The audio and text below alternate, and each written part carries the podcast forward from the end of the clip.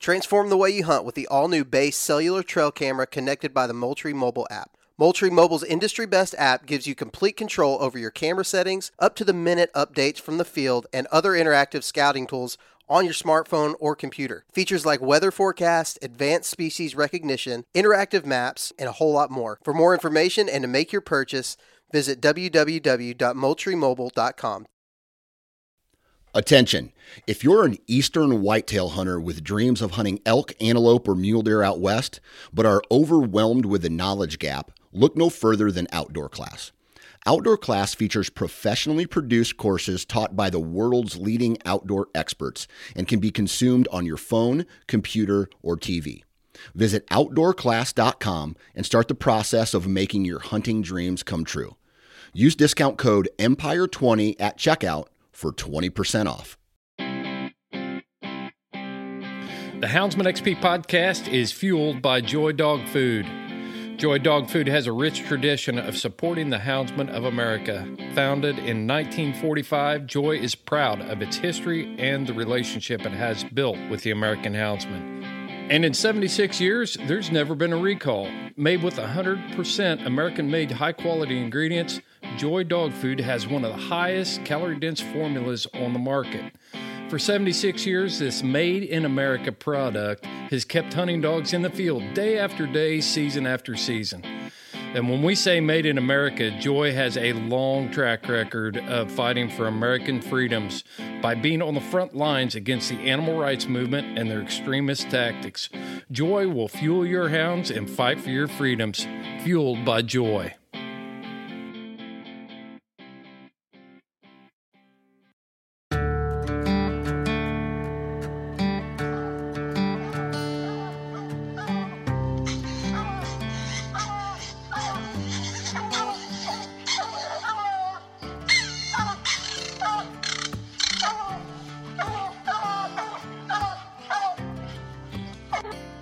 This is the Houndsman XP podcast.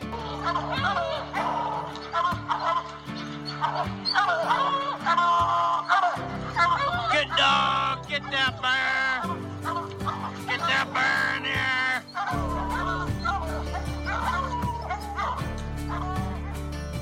The original podcast for the complete Houndsman.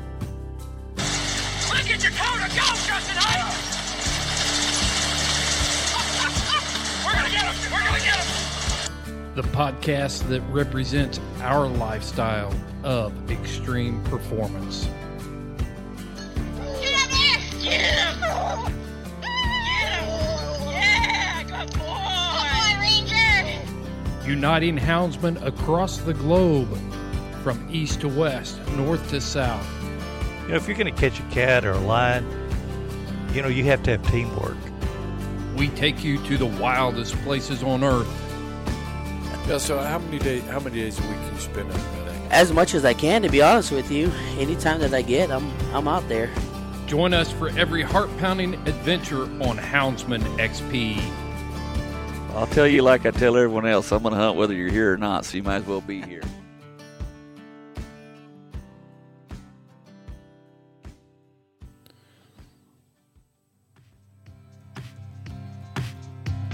On this episode of the Houndsman XP podcast, we got a great show. Mr. Hairbrain, Seth Hall, joins me. He's in the studio, and we dive deep into this topic of fair chase. It's something that we have to keep talking about. We got to stay on top of this. We cannot let our lifestyle be defined by those who would say that hunting with dogs, hunting with hounds is not fair chase. Seth and I are going to peel back the layers on this latest episode about fair chase, and we're going to talk about sight hounds. We're going to define why that is fair chase. Why are we spending so much time on this? Well, for one thing, I think it is imperative that we not be complacent. We not let other people define what is fair chase and what is not for us. If we don't have these discussions, if we don't talk about how to talk about who we are and what we do, then we're going to find ourselves painted into a corner when people challenge us on whether or not hunting with hounds is fair chase. Have you really thought about it? while you're out there, you're driving around looking for a track, waiting on that dog to strike a coon track, or walking to a tree? Have you really thought about it? If, if someone challenges you today, right now, they walk up and they say, hunting with hounds is unethical and does not comply to rules of fair chase, what are you going to tell them? We have to be intentional. We have to be intentional now to develop that narrative so that we do not get painted in corners in wildlife commission meetings or in legislation or even on social media. This conversation should help you develop your own narrative and define who you are and what you do.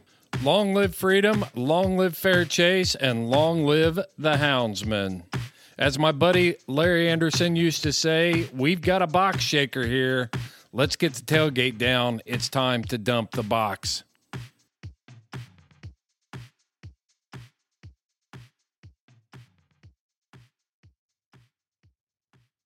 Called You waste cold, no time getting down to business. It's cold roll, man. You just roll into it. You're not even going to let me get hydrated?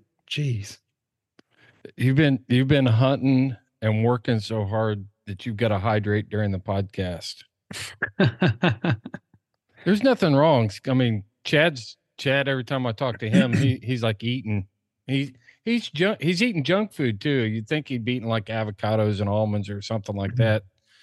You know, being in that mountain lifestyle, but it's like Cheetos and he's got kids though, so he's got he's got those kid snacks in the house. What's my excuse? People are always like, "You're a total health nut." I'm like, dude, I just ate like a salami and turkey sandwich. You know what I mean on white bread. is that bad? That's, that's not bad. Yeah, I don't think it's very healthy. I'm sure there's healthier options. I could have like a like what Joe Rogan eats or something. MCT oil coffee and like elk with jalapenos or something. Well, I think there's a little bit of a difference there. Um, it's called money. Yeah. Yeah. Yeah. And time. Mhm. Yeah. One time Chad called me for a business meeting and he was stuck in the snow on the side of the highway. And I was like, Are you gonna like you can call another time? He's like, Nah, it's fine. I'll get out. What do you need to talk about? I was like, uh He's Okay. a beast, man. He's, He's crazy, beast. dude. Yeah, yeah, he is. He is. He's been posting those Instagram reels and stuff with Roxy, uh, his daughter, in there. I don't know if we should mention ki- or host kids' names or not. What do you think? It's not up to me. Yeah, I don't know. I might bleep that out. I'm I'm gonna go. It'll say with bleep. Yeah, Who would name their daughter Bleep? Just yeah, that's right. Terrible joke. Anyway, Yeah. What's up, man? hey, I'll tell you what. We've been uh, we've been we're working on this fair chase thing. You know, a lot because it bothers me a lot. It bothers me a lot that um, you know other hunting groups and and and things might have an opinion that hunting with hounds isn't fair chase. I just I want to. Part of what we do is control the narrative, you know, or or at least define the narrative and right. and try to try to get other people on board with it to help us make some headway here but yeah i, I don't know it's just like it's like wh- why would another hunting group try to you know try to try to cast shade on on another ethical hunting group is it a question of ethics or i mean are we just that far gone in our ethics our views No, I just think it's people don't people always are quick to cast shade on what they don't know, right? I mean, it is crazy how much shade is thrown at hound hunters and trappers by the wider hunting community, but I mean, even within any like archery community, you know, you have your longbow hunters that are like, oh, you know, anything over 25 yards and you're not a real hunter and blah blah blah. You know, it's like I just think yeah, people are bored. well I, I just I'll Yeah. give you an example. I'll give you an example of something that that just popped up this past week. Uh, there's another podcast. It's a white-tailed hunting podcast, and I'm just going to call him out. His name is Don Higgins, and uh, he writes for several major publications. And he was taught. He got a question about about allowing coyote hounds to run on his property during the during the off season and he came out and he just said that that is absolutely the worst thing that you can do, allowing dogs on your property. That dogs are even worse than than ha- letting people, and he calls it his sanctuary. And um, and then he even goes on to make a cloaked threat that if people don't know how to keep dogs off their property, to send them to him and he can show them how to keep dogs off their property. I mean, this is a major voice in the in the hunting community. I'm just It's- tired. I'm tired of it. Yeah. I, I just people the the horn porn kind of world has really taken extremely heavy root. That And I- that hey that that term by the way, um, I originated it here on the podcast, but I got it from a coworker. Uh, that while we were conservation officers, he he he coined that term horn porn, and uh, uh, I just totally Antler- stole it from you.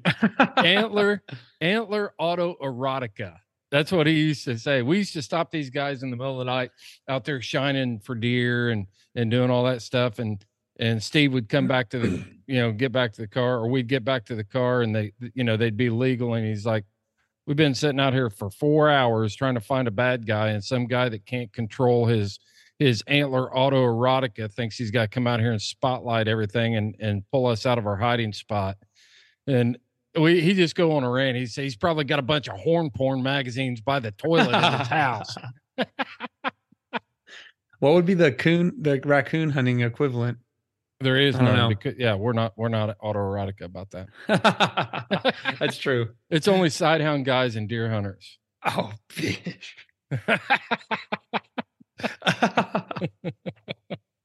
yeah, I just feel like, you know, especially as the world's becoming more parcelized, you know, where like people are having their smaller and smaller sections of land that they're running and monetizing, people are getting in Mhm. their heads the craziest things to try to maximize their leases.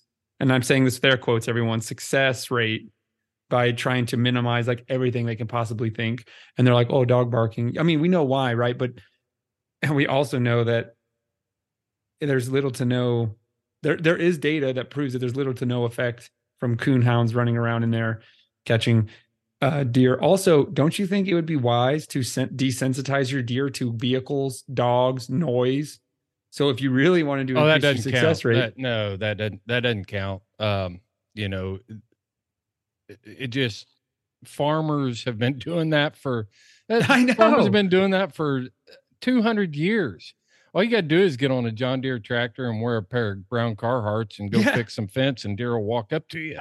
In my world, it's white trucks because all government rigs are white trucks. If you drive anything but a white truck, you will never see wildlife. But if you just drive those white trucks around, animals just stand on the side of the road and stare. You had a coyote like nine feet away from my truck on the side of the the, the two track road, just staring at me like a week ago, and Yeah. it didn't care at all. And that's what, anytime you take a personal rig out there, you won't see a thing. They they're hiding. But yeah, I that's what I always thought. It's like you think you would want to desensitize your lease to these things to make it even better. So like you don't have to be sneaking around and stuff. I've got. I don't know. I I really think, and you you did a podcast on the way animals see, the way the eyeball works, and I've personally witnessed this. I can walk across a field in a pair of blue jeans and a flannel shirt, and horses they don't react to it. They're they know what I'm doing, but I can walk through that same field with camouflage on. And all of a sudden, the same horses that I feed every day, when I put the camouflage on, They're just like, what the yeah, they just they they come unglued. They don't know what to do. They don't know how they how they're seeing it. And and I feel like the deer are the same way. They start seeing these weird globs and blobs moving around and people moving moving like predators and all of a sudden it's they freak out. And Mhm. and you know, it, you you mentioned something that was key there. You mentioned the study, the the the study on on the use of hounds and deer movement. And for some reason deer hunters don't want to accept that. They don't they don't want to to recognize that as an authority. So my new line is when people say, "Oh, that's an old study." It's like, "Well, where my rebuttal is where is your new science Yeah. to say that it does?" There is Yeah. none. That well, and it's like they're like, or you're you're cherry picking data, and it's like, Mhm. well, yeah, I at least have a cherry tree. You know what I mean? Like That's not even cherry picking. I mean, that was a specific study to done for that reason. Yeah, yeah. And How about like oh, the that one doesn't millions of pictures of dudes standing at coon trees with their dogs barking and a buck laying like 30 yards away in the bushes staring at All- them, laying all you- down. all you've got to do is is make a post on on Facebook and ask for those pictures and you will get flooded with pictures Exactly. of or in video of walking right past a bed of deer, a buck, a doe, whatever, and a, you can hear the hound hound treat, you know, and you just walk right past it, and then they videotape them walking back out. Also, and I hear this all the time, aren't coyotes like the worst thing that's ever existed for deer? That's what I always hear all the time. So it's like you would think you'd want them to be driven out. Hunting them with dogs is not only a way to eliminate them directly, but also to passively drive them out of an area because Yeah. traps don't elicit that evasion response like dogs do. Dogs physically drive them out of the area and keep them out instead of just they get caught in a leg hold trap and Skippy the coyote jumping around, and the other one is just like, I don't even know what that was. I don't really, you know, he'll run off because it's got spooked, but he's not leaving. Well, he'll even come back and you'll catch a double in the sets, you know. So I've we've had several coyote sets over the years where we caught doubles. They come up and it's like, "What are you doing?" And then it's like, "Oh, what's that smell?" Boom, and then you catch a double. So, you know, trapping trapping is very effective. There's no doubt about it. Um, but the the real the real rub is having this idea that somehow hounds are hurting your hunting opportunity and i but anyway i mean and then they start attacking us on the on the fair chase the fair chase thing and that's where i really want to go and talk about in this podcast is we still have we still got a lot of work to do on defining that narrative and and developing that narrative and sharpening our skills as houndsmen to be able to talk about it because i can tell you this is an example of something that I know several people have gone through. Uh, we were in Condon, Montana, and we were at the Sleepy Bear Sleeping Bear Lodge, and we were in there eating lunch. And a lady walked in, saw our hound rigs. We were lion hunting, came in, and and she engaged us in this conversation about how hunting with hounds was not fair chase, but she was a spot and stalk hunter, and she said that it was not fair.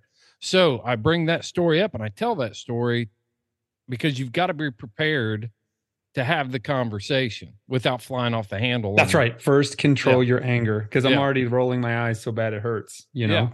Yeah. Because your binoculars are totally fair. You know, you're like, it- what- how do you, how do you, this is the thing about ethics that's a slippery slope is that it's all opinion, you know? And so you got to be careful about that you have yours, they have theirs. But at the same time, when it's clear with like undeniable like I, I hate to say facts because it's the wrong word to use for opinions, but like when you have undeniable evidence to support your claim, that's what we need to practice But without shouldn't we- going crazy. But being a leader. we, shouldn't we be developing our opinions on facts yes, and not on emotion?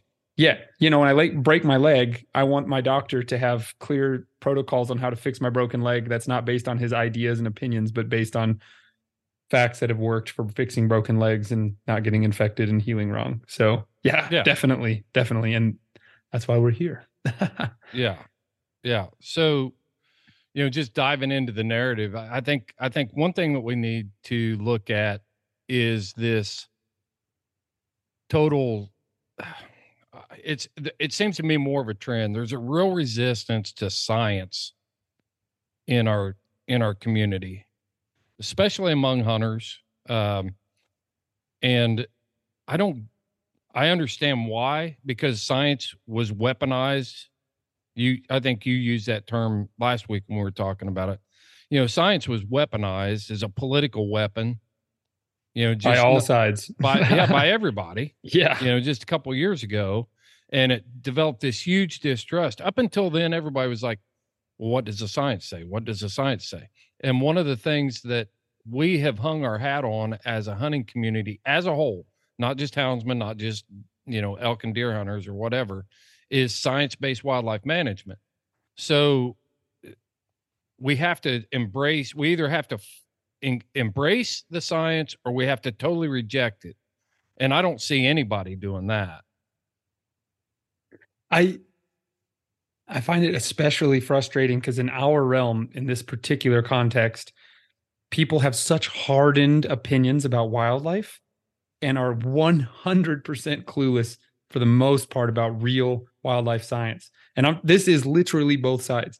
I had a guy talking to me yesterday and I was just listening to him talking about how like bobcats will eat every turkey, coyotes will eat every deer fawn, and wolves will eat every elk if they're not like actively hunted like down. And I'm like, okay. I mean, they existed before humans were here. Obviously, humans play an important part in the ecosystem and we need to manage predators. There is no question. But like, come on. They're not going to eat everything. That's that's great. They would die too. So it's like, and then I hear the other side that are like, you know, actually, wolves can cure cancer if you pet them. You know what I mean? Like, there's there's those they can change too. rivers. They can Yeah, change yeah. rivers. They've done it in uh, Yellowstone. So Yeah. So Yeah. it's just like, ugh. anyway. So yeah, it's really frustrating. But that's where, you know, like there are, I work with a big game hunter who thinks hunting with hounds is like, quote, super trashy, end quote. So it's like, you know, obviously I can, well, let's it's just, important to, yeah, what- let's how- break it what- down. Yeah, break that down because I want to know. Since you've engaged this guy, I want to know. And he's my friend. We're friends. So like, yeah, I mean, That's it's fine. Yeah. Yeah. I've got I've got friends as well that that control large tracts of land that I hunt here on, and I respect their opinion because I don't own it. So Yeah. they say, "Hey, wait until after deer season if you don't mind." Okay, you know that's that's your opinion. You control the property, and for the other nine months of the year, pretty much I can hunt there. So. Yeah. I allow, you know, I I'm not going to stand there. I'll give them the right information, and I'll say, "Hey, have you ever heard about this?" Yeah, but you know, I I uh, I'd rather you not be there. Hey, that's your right as a landowner. I respect it, and and stuff like that. But let's hear what her, hear what your friend had to say and why he thinks that hunting with hounds is super trashy. Because I think we have to start there and then work our way up. So obviously I like to talk about running dogs, right? Duh. No Um, way. Yeah, surprise. and uh, you know, well, I'm speaking specifically in the context of sight hounds here because he already has hardened opinion about scent hounds, I'm sure, but this is leaking over into my world. The first thing he says is he's like, it's so unfair to just like run something to death. And I'm like, okay, well, so let me break down the t- the two. I think there was two or three points. One, it's unfair to just run something down to death. That's like not cool. It's it's it's like unsporting to run an animal down. Two, you're not hunting. The dogs are. So like it's not even fair if you're not hunting. What why what is the point of you going out and hunting if you don't even hunt? The dogs do. And then three, it's it's you're causing you're, you're and again this is comes from lack of complete ignorance the dogs themselves are disturbing the ecosystem when a when a a still hunter is a very quiet silent witness to nature and is not not disturbing the land so those are the three things that i get mostly out of it right and so yeah i mean that, let's just those go- are the, run through three. Let's break them down. Let's go right through the three. yeah so like the first one is like obviously the worst one ever and and i'm speaking i'm speaking to my sight hound hunters now you guys so like well, chris interject wherever you want and change it based on you know the more scent hound oriented ideal there but like the first part is where it's like it's it's it's cruel to run something down and i kind of look around and i'm going how every other animal ever except humans kills its prey that's kind of weird that you would think that. Also, that's what we did for the majority of our species history. So I don't see how that's unfair. And then also, it's, and this is the core argument, you guys. This is like the core point that I always bring up. A jackrabbit or a coyote, primarily jackrabbits for me, does not care. It, it just exists on this landscape, right? And also, it is fully aware what your dog is pursuing it. So that a firearm is shot at it. How is a projectile traveling 1800 feet per second that is completely imperceptible to sound and sight before it impacts their flesh? How is that more fair than an animal running 40 miles an hour directly at it that it can match in both speed, agility, and distance that it has evolved for millions of years to defend itself against a land-based carnivore pursuing it across the desert that is its home where it lives it knows everywhere it needs to go how is that less fair also and i'm going to take this Well, directly no, from no, you. no, no, don't. Yeah, go ahead. Go ahead. No, I no, wanna- go ahead, I want to get back to that. I Yeah. want, yeah. So I think we can expand that. You can expand that to um, animals all over anywhere about the predator prey type Yeah. thing. You know, I, you you said a couple key things there. We have been we have evolved our technology to make hunting easier, whereas my dog out there pursuing is relying on instincts that are tens of thousands of years old that have been refined to do a specific job. Um, nobody cries about when when a wolf runs a moose down. yeah Nobody nobody cries when a when a bobcat, you know, catches a rabbit. Maybe some beagle guys do. Uh, I know that bobcats have been getting a lot of hate because of turkeys and and um, uh, deer populations, things like that. But predator prey is what that is the ultimate fair chase. You know, even the most hardened animal loving anti hunter doesn't they look at that as the natural order of things. So how is it different when when our dogs do it? Well, so he countered me by saying, like, okay, it's more quote unquote natural, but it does that make it more humane? Where like you could just run up and club a pig to death with a with an oak club, or you could just shoot it in the head with a 22. He's arguing that it's less humane to run one down with dogs than it is to shoot one. Right. And Oh. so, uh huh. Oh, Yeah. So I counter by saying, okay, the humane aspect is a moot point because what if you make a bad shot?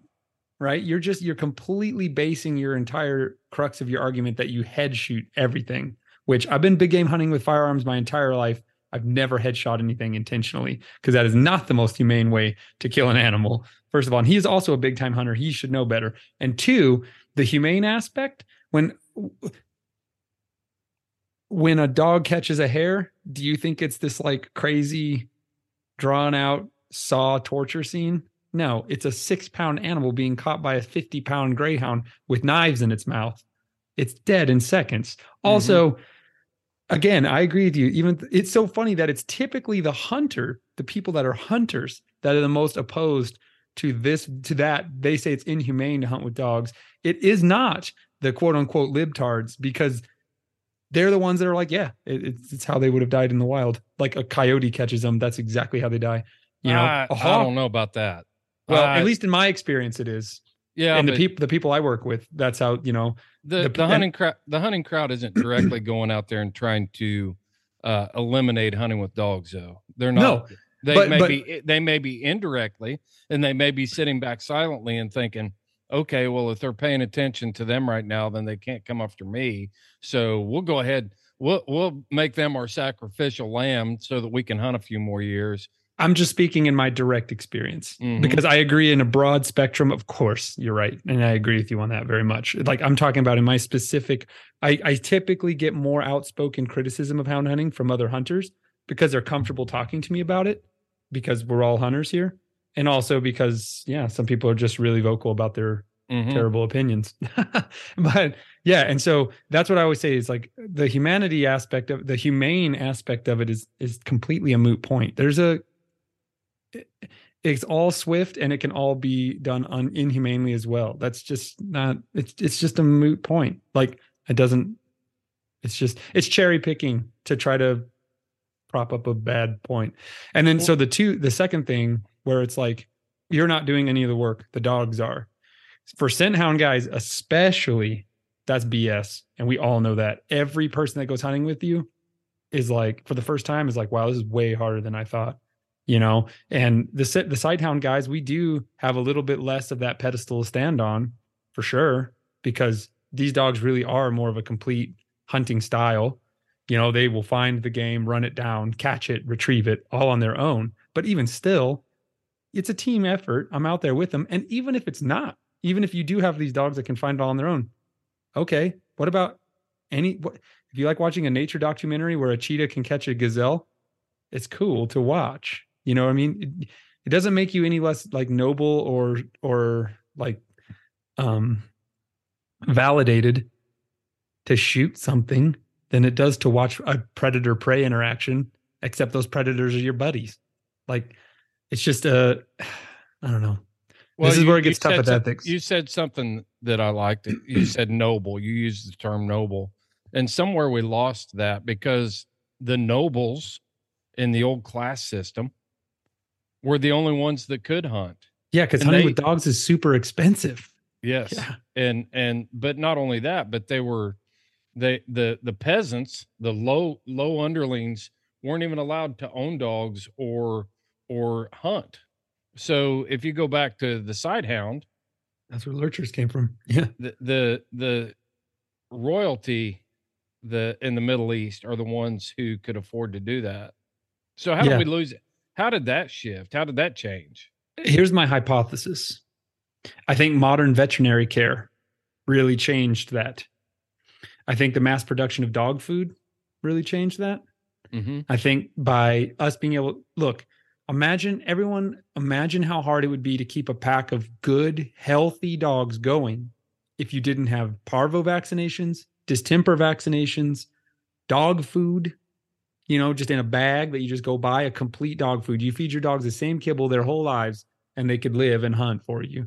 And back in those days, you didn't have any of that. Now the food aspect may not be as tough, you know, feed them meat, feed them corn, feed them, you know, scraps, whatever. But the disease aspect, the cleanliness of the kennels, managing a hound pack would be so much tougher.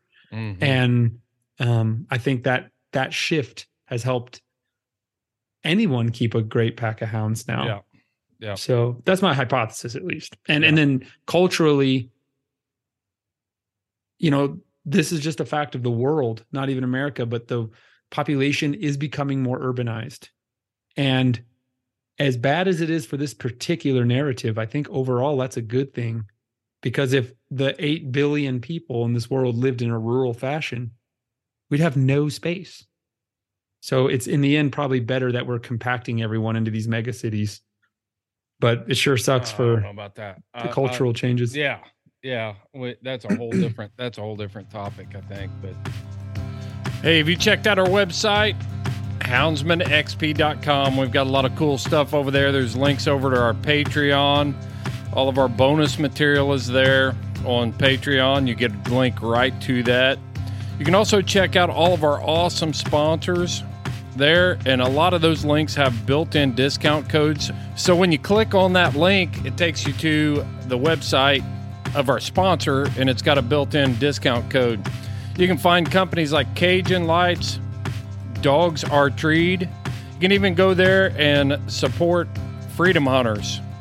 All right from our website. We're also getting ready to launch our online store. We're going to change that up a little bit, and uh, we're going to have some cool stuff in there. We're going to have belt knife sheaths custom made. We're going to have um, some cool tumblers there, our hats, t shirt designs. All that's going to be on our online store at houndsmanxp.com. Check it out.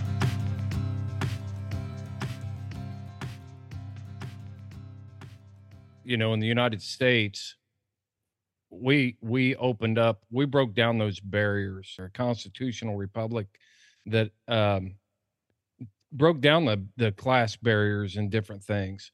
So now the people on the frontier needed dogs to to do a, a wide variety of things, and um, but it, it just breaks my heart to see us lose that narrative, and and that's really what motivates me every day to work on this podcast is to help restore that restore the restore our credibility in the wildlife management circles to restore our credibility with other hunters and things like that. So uh, i think i think we'd be mistaken not to address some of the problems that have come along with that and how people uh, continue to to damage us and fight against us in that. And one thing that that Brad Luttrell with Go Wild, um, you know, I talked to him about this at length, and he's convinced that hunters don't do a good enough job of telling the whole story. You know, we've talked about this for for promoting this podcast. You know, we like to talk about the hunt. We like to talk about the success of the hunt, but we don't show the backstory. We don't show, you know, enough of us raising those puppies and being engaged in the whole story, the whole lifestyle. Um, you know, the training aspect of it and the time aspect and all that stuff. It's just you get bogged down. It's it's cumbersome to try to tell all that. And but everybody wants a shot of the grip and grin at the end. So we've Yeah. painted ourselves as people that are only concerned about the end result. We're not a, we're not we're not we don't do a good enough job of showing the process to get there. Mhm. Yeah. Yeah. I mean, And when you watch a YouTube video, you fast forward to the treed lion, the treed bear. I think that's the the entire world's culture metaphor, right? I mhm. mean, you're right. Uh, That's and there are content creators out there that are doing that work hard to show the dr- the the absolute dregs. We're doing better. in general. we're doing and- better than we did five years ago, Seth. I I, Yeah. I believe that. I definitely do. I see some content creators in the hound sphere that show a lot of failed hunts, failed trees, following a lion for four days and never never even seeing it. You know, I think that's really important. Josh Oh. Michaelis has never shown any videos like that. the Did you know I hunt. never get outrun? Oh, yeah. Yeah. yeah, totally. Um, so so yeah, I mean, I think I agree with you fully on that. And I guess I'm gonna take this from you because I really like it. I'm gonna expand on it slightly. But if hunting with dogs is the most like unfair form of hunting, why did we invent firearms, archery equipment, atlatls, javelins? I'm going in reverse, technologically speaking. But hunting with dogs is the least effective way to hunt overall. It's by far the most expensive and it's by far the least successful, especially in my world. So, I mean, Mhm. if I wanted to go out there and shoot 100 rabbits a day, I could. Easy. As many rabbits as I could find with a Coors Light in my hand. You know what I mean? Yeah. It's it's or it's one. you know, maybe. And and so that's just silly. I mean, that's just so silly. How can the most primitive form of hunting, aside from scavenging, be the most unfair advantage? You know what I mean? And Exactly. it's just crazy. Exactly. Yeah, was- that's the best defense. I think that's the that's the first one that can make any person be like, "Oh, yeah, I guess you're right." You know? Yeah, obviously the atlatls and those things were developed as a weapon that were adopted into the hunting culture. You know, they weren't developed for hunting. They were developed just like we've we've tracked this in in our own lifetimes to see how military weapons have become uh you Mhm. know that that technology has been used by uh ammunition manufacturers uh to to be marketed to hunting you Mhm. know with some with some limitations you know almost every state has certain limitations on on calibers and ammunition and and things like that so we're not saying you can hunt with an rpg that's not what we're saying we're saying that you know like the bullet design that you're shooting was developed through um, m- military technology adopted to law enforcement and was found acceptable for hunting applications. So you know just to, just to i wanted to clarify that so it didn't sound like we were you know totally ignorant to why why these things were developed. Archery was the first um, artillery in in armies. So yeah. but but dialing it all the way back hunters have adopted that technology over time and the first types of hunting that are documented are a man and a dog chasing a beast with a club or a Yeah. sharp stick. And hey, this I don't want to sound anti-technology, you guys. That's ridiculous. That's not what the point we're trying to make. It's that when people because like I'm not out there barefoot, well, sometimes I'm not out there like in in like animal skins grunting at my friends. You know what I mean? It's it's it's what we're trying to say is when someone tries to use these weaponized statements against you to understand that hey, look, this is the most primitive form of hunting. It can't be the most unfair. You know? don't tell don't tell me that don't tell you know come on on social media on one of my posts and tell me that that hunting with hounds is unethical and it's not fair chase and it gives gives gives me an unfair advantage. And then I see on your feed you thermalizing coyotes, you know, with a thermal scope. It's like, come yeah. on. What? Yeah. Are you Well, yeah. serious?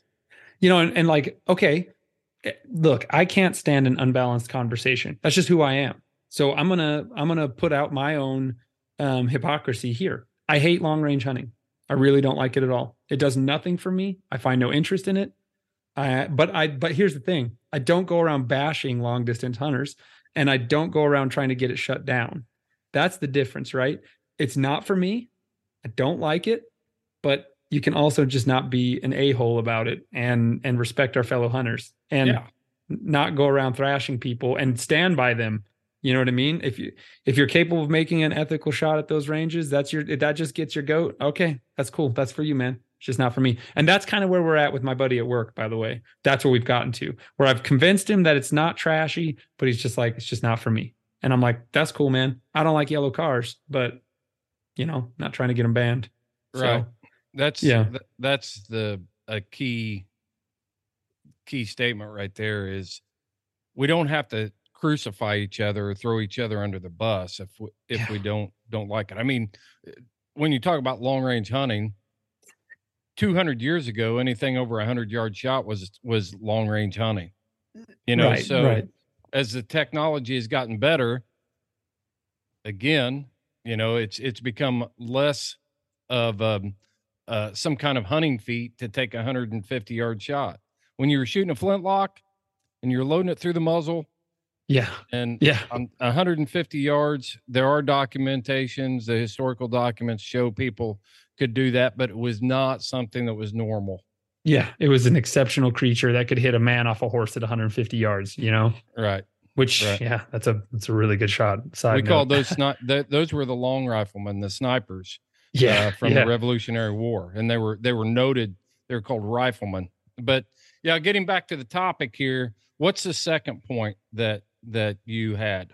Well, it was that I'd already covered it. It was that it's Okay. that it's um that it, it's it's trashy to hunt with dogs because they do all the hunting, and it's like that's we know that the hunt the houndsmen guys just know that you guys are already ready for that. It's that's insane.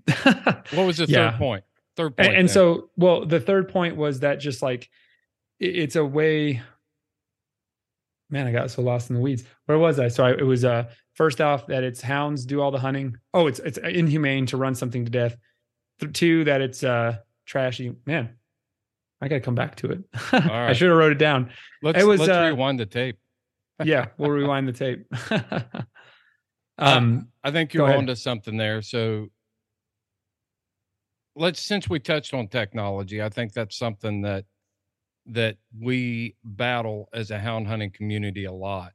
And um even on the legislative end of it where it's it's being weaponized against our ability to hunt. And I just say this to start off, you know, nobody the anti-hunting crowd and they have learned that they can't just come s- straight on for hunting you know for the most part. They've been they've been unsuccessful. They spend a lot of money. They don't get necessarily what they want. So what i see more and more is taking away somebody's ability to hunt and that's challenging the t- the methods.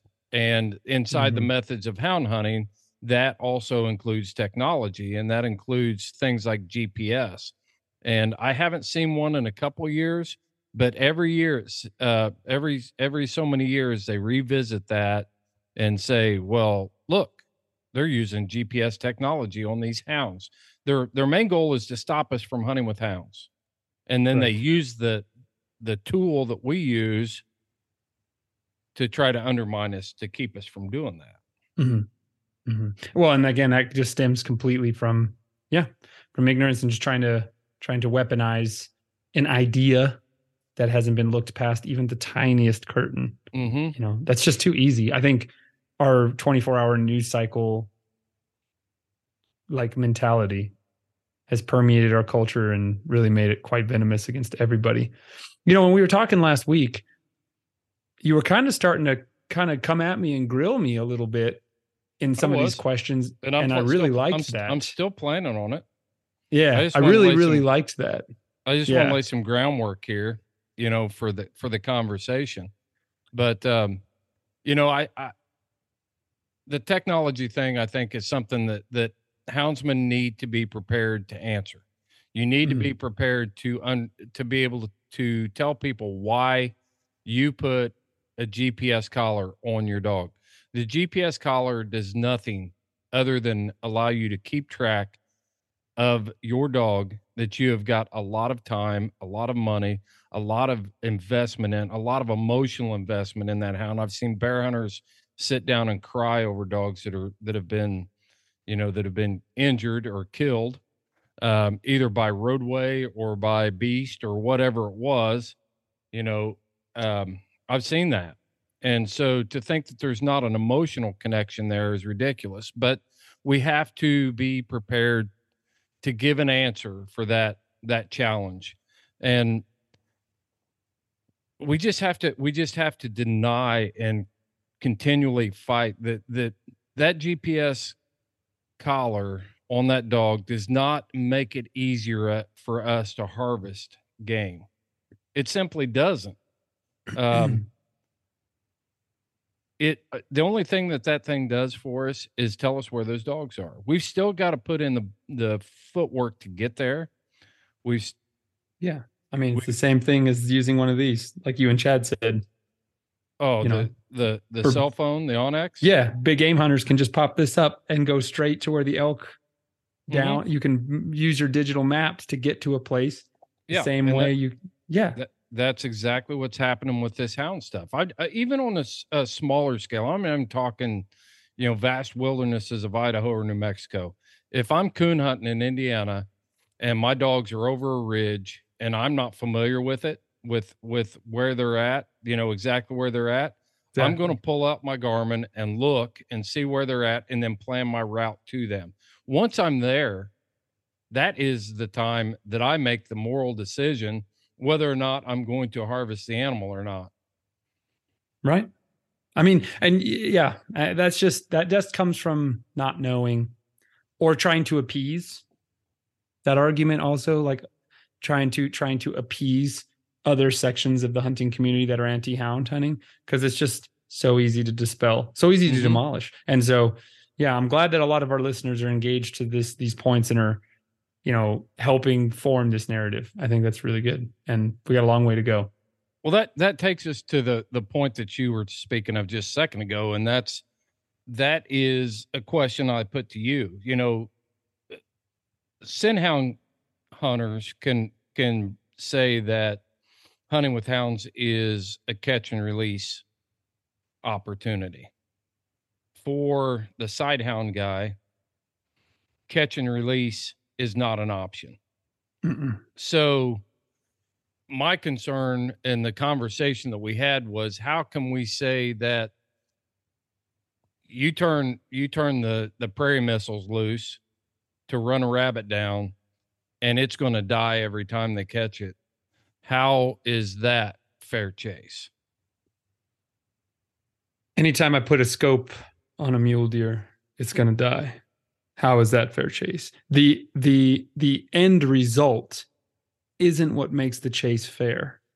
It is the chase, the mm-hmm. pursuit, the the the harvesting of this animal. So it doesn't matter if the dogs put teeth on this game. It was the pursuit.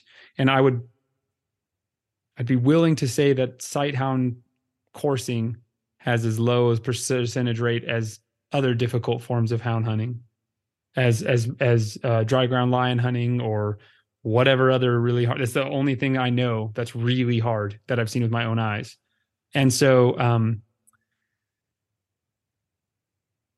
it's also extremely raw and primitive. You know, there's no um, and I mean that technologically. It is do the dogs catch it or not? In view, right there, right now. So, yes, I have no option of release. And I guess some people do. I, I will say this is an extreme example, but there are people that have dogs that will bring them back a live hare. You can take it out of their mouth and it'll run off. So like that's extremely rare though. That that doesn't happen in my world. But um the argument for that is going to have to go deeper. And I'm more than happy to like peel back some of those layers because that we're not catching and releasing is not that big a deal for what we're doing. Um, well, yeah, but yeah. So I get I'm stud, stuttering around here. You know, the thing the thing that confuses me at times, Seth, is I will see you or hear you say that your jackrabbit numbers are very low. And and so you go out and common sense or maybe ignorance it not even common sense ignorance would lead me to say okay well you say your jackrabbit numbers are low and you're you're cry, but crying your jackrabbit population and yet here's seth again on saturday with the prairie missiles out there trying to find a, a jackrabbit to run down and kill that can't turn loose yeah so, so explain that and tell me how that can be an ethical decision when when you already know your jackrabbit numbers are low, but I'm going to hunt anyway. Here's how I'd respond to this. So sighthounds are a super specialized weapon. Where we can hunt with them, very small percentage of the area that is southern New Mexico, less than five percent, maybe. Are you the pulling places, those numbers out of air? is that your estimation? That's my estimation. Okay. Okay. They are estimation. small remnant grasslands. And when I say small, they're enormous, but southern New Mexico is enormous. So it's it's all relative here.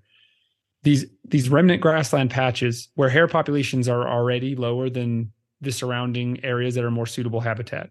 So the first point I make is this. One, there's a simple statement I heard from an old timer who's been hunting rabbits for 70 years. He says this, and it's the best way to put it. This is the most point blank thing. No rabbits, no fun. So if you kill all the rabbits in an area, you're not going to have a good time because there's no rabbits. So mm-hmm. we are already extremely self limiting where we go, how long we spend on the ground, and how many hares we chase. Not how many hares we catch, how many hares we catch or chase. So we limiting we're limiting ourselves to one catch a weekend, and we have been since 2020. And we only limit ourselves to two chases. So if we get outrun by the first hare, we'll go chase another one. We do that just to limit our time out on the landscape, stressing out wildlife, stressing out hares. Nothing else cares really. So um, that's the first thing. That's the most baser response. That's the easiest to justify in any way. If I kill all the jackrabbits that live in this area, it's not going to be very fun for us. That's the first thing to say. So we already go, there is no laws about how many rabbits you can hunt, how many coyotes you can catch. It's strictly hunter honor. And it really, really sucks to spend six hours looking for a jackrabbit. So if you spend six hours, you say you find one in 45 minutes, which can happen, and you catch him, you're like, man, I just drove three hours one way to hunt. I found him in 45 minutes, had a three minute race. It was awesome. I really don't want to go home yet. No, go home because now you just extended the amount of time to find a rabbit for the next time. So mm-hmm. the that's the first one. The second one is well, you just got you, you, no. You go ahead. Go put ahead. out a lot of information there. I got to ask questions. No, go you ahead, said, please. You said that you said that the places you're hunting, I want to make sure I've got this right, is not the most suitable habitat for jackrabbits. So if they're not where you're common sense says if you're going to catch rabbits, go where the rabbits are. So why are you spending time out there in these grasslands to begin with? Sighthounds are predators of the wide open. They need wide open grassland where brush covers less than 15% of the landscape. Mm-hmm. You need prairie, straight up real prairie. Rabbits yeah. don't, hares, I'm speaking, you'll never find rabbits out there. Hares do like open land, but they prefer shrub invaded grassland even more. Where you so can't, where you can't hunt, you would not run your sighthound. Bingo. Okay. So where we live in southern New Mexico, these mega gra- imagine a bowl imagine a huge shallow wok like what you'd cook Chinese food in. The very bottom of the wok, the flat part, that's the grassland. That's between two to 12,000 acres of just grassland. But the rim of the wok is all well draining shrubland. That's where most rabbits are. And when you jump, ja- I'm sorry, hares, when you jump, and rabbits too, when you jump hares on the edges of the wok, the flat part, they're inevitably going to go for the walls of the wok. Always. They're always going for the cover.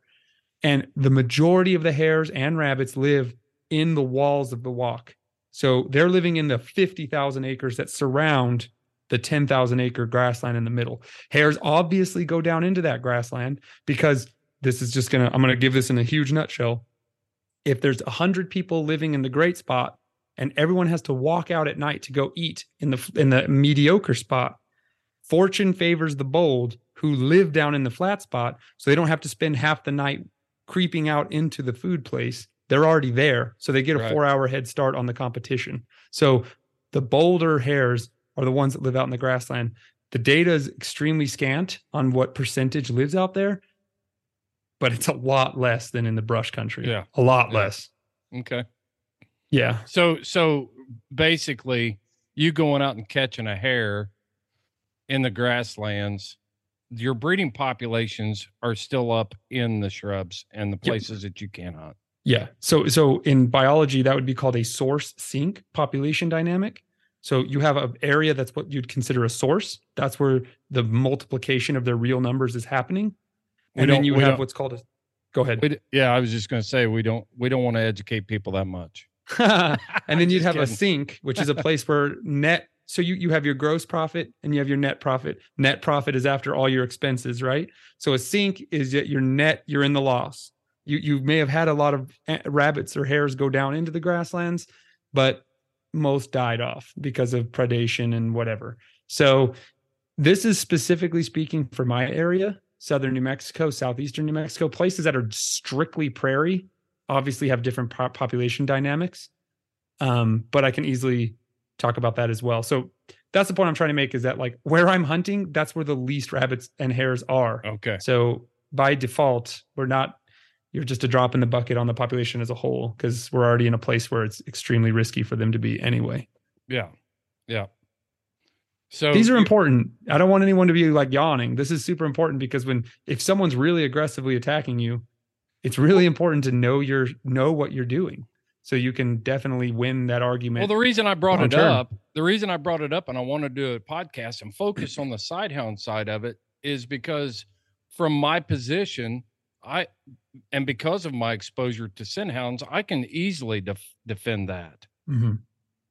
But our culture and our society of houndsmen includes sighthound guys, and I need to be able to defend that too. I need to be able to talk about that, especially, you know, producing this podcast and having you on the podcast. I get asked about it routinely, you know. Are they questions similar to what you just asked me? Sure. Yeah. Yeah. Yeah. Good. I want you to ask me the tough questions. I love to ask tough questions when I'm interviewing someone. Right. Right. Well, Well, there, there's also, well, go ahead. Go ahead. You were about to move into another point. no, I wasn't. I was going to give you the opportunity to move on. Well, there is one other point that I need, and this is the most important one. So here's the thing what we're hunting matters, you guys, because how many offspring does a bear have a year? Do you know? Uh, three to four. Three to four. Now, how many in, offspring in does a good in a good in a good year you know Yeah. usually two in Two. a in a bumper crop you know we're looking at we're looking at three to four And now, how many offspring does a hare have? i have no idea Exactly. A lot. They're literally a metaphor for reproduction, right? So I chased hares last year in the low population year. I chased 26. I caught 22. I caught 22. The elements, natural predation, cars running them over kills infinitely more than me out there hunting. And they want a female hare can produce an they are only pregnant for three weeks and she can be pregnant twice at the same time. I don't even So- i don't even get that man. How's that so happen? so she she she mates with a male. Duh. She mates she gets pregnant she's it's about not to deliver. it's not a jackrabbit that identifies as a male it's actually a real male. You know what as long as they run good i don't care so so so uh okay so yeah she mates she's about to deliver she ovulates while she's still pregnant finds a male initiates their crazy cool crazy badass mating ritual that's like absolutely superior life form status and then she gets pregnant again delivers only nurses her offspring for up to 11 days and they're on their own. Oh yeah she's already pregnant again and she's going to repeat that cycle in another three and a half weeks So yeah, it matters what you're hunting. It doesn't really matter if you're yeah, you, you they can replace themselves extremely quickly. Quickly. Same for coyotes. They have an extremely legendary reproductive rate. So it's not like a bear or a mountain lion that has a super shallow reproductive rate. So that's the point I'm trying to make. What you're hunting matters a lot. Yeah. Right. Yeah. I, that's part of understanding, and that's part of the experts. You know, experts on fixing my truck know how the truck works. You know more than I do. That's why I pay somebody else to do it. Um, so if you're gonna if if you're going to live the lifestyle, then you know need to know how all of these things work, and I think that's part that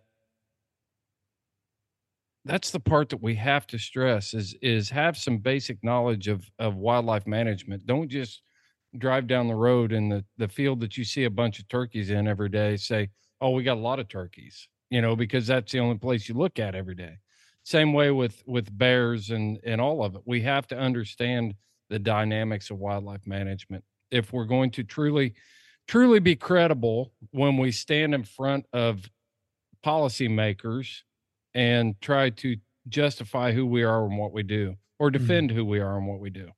Yeah. Which is to me the most important part. Mm-hmm. Yeah. Yeah. Yep. Well, fair chase is one of those things that that we're going to keep beating the drum on here because I don't think that we have I don't think houndsmen have championed the cause that it is. Um I think at one time it was viewed as something that was very noble and something that was uh uh something to celebrate, but somehow we've lost that and we just need to keep keep um talking about it. I agree. Preserve, protect, promote. That's You been our slogan since the beginning. Yep. yep, for sure. For sure. And keep running, folks. That's all I got to say. Keep running. Keep running. Well, Seth, you got any, you got any closing thoughts other than keep running? No, I think I covered everything. Maybe too much. well, we're we're gonna we're gonna start closing our podcast, the the Monday show anyway, with this. Thanks for listening to the Houndsman XP podcast, the original fair chase method. Love it. Yep. Yep. Well, hey, till next time, Seth. Thanks for your time, buddy. Hey, thanks everybody. Hey, one And, uh, one thing I'd add. One thing I'd add. Make sure you're tuning in on the, to the All Mixed Up podcast that's that Seth and Chad are producing, because there's a lot of information. There's going to be so much cool stuff. I mean, off the wall. That's what it was cool all about. stuff. Yeah. I wanted to focus on all the stuff hunting with dogs. That's not just like your mainstream kind of what you think. My my rat dudes, my sighthound guys, my weird bird dog people. We got a lot of crazy stuff coming. Me and Chad are going to be in a lot of airplanes this year. So stay tuned, you guys. it's going to Yeah. be cool.